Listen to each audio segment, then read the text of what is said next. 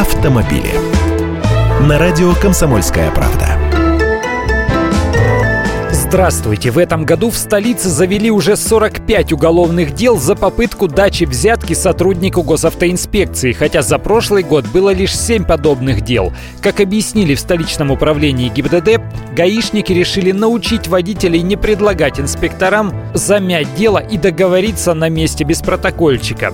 В полиции говорят, что инспекторы не должны вымогать у водителя деньги, чтобы потом его же и изобличить в даче взятки. Наоборот, при намеках со стороны водителя обойти закон и рассчитаться наличными, инспектор предупреждает его о том, что взятка это противозаконно, и за это светит уголовное наказание. И если нарушитель оказывается настырным, тогда дачу взятки уже оформляют как положено.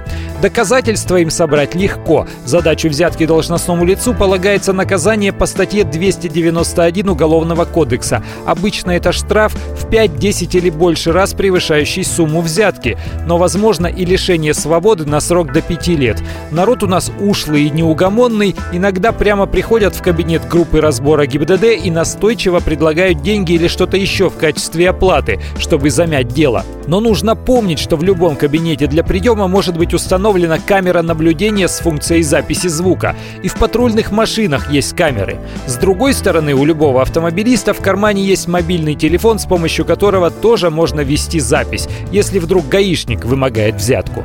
Я Андрей Гречанник, автоэксперт «Комсомольской правды». С удовольствием общаюсь с вами в программе «Дави на газ» ежедневно по будням в 13.00 по московскому времени. Автомобили.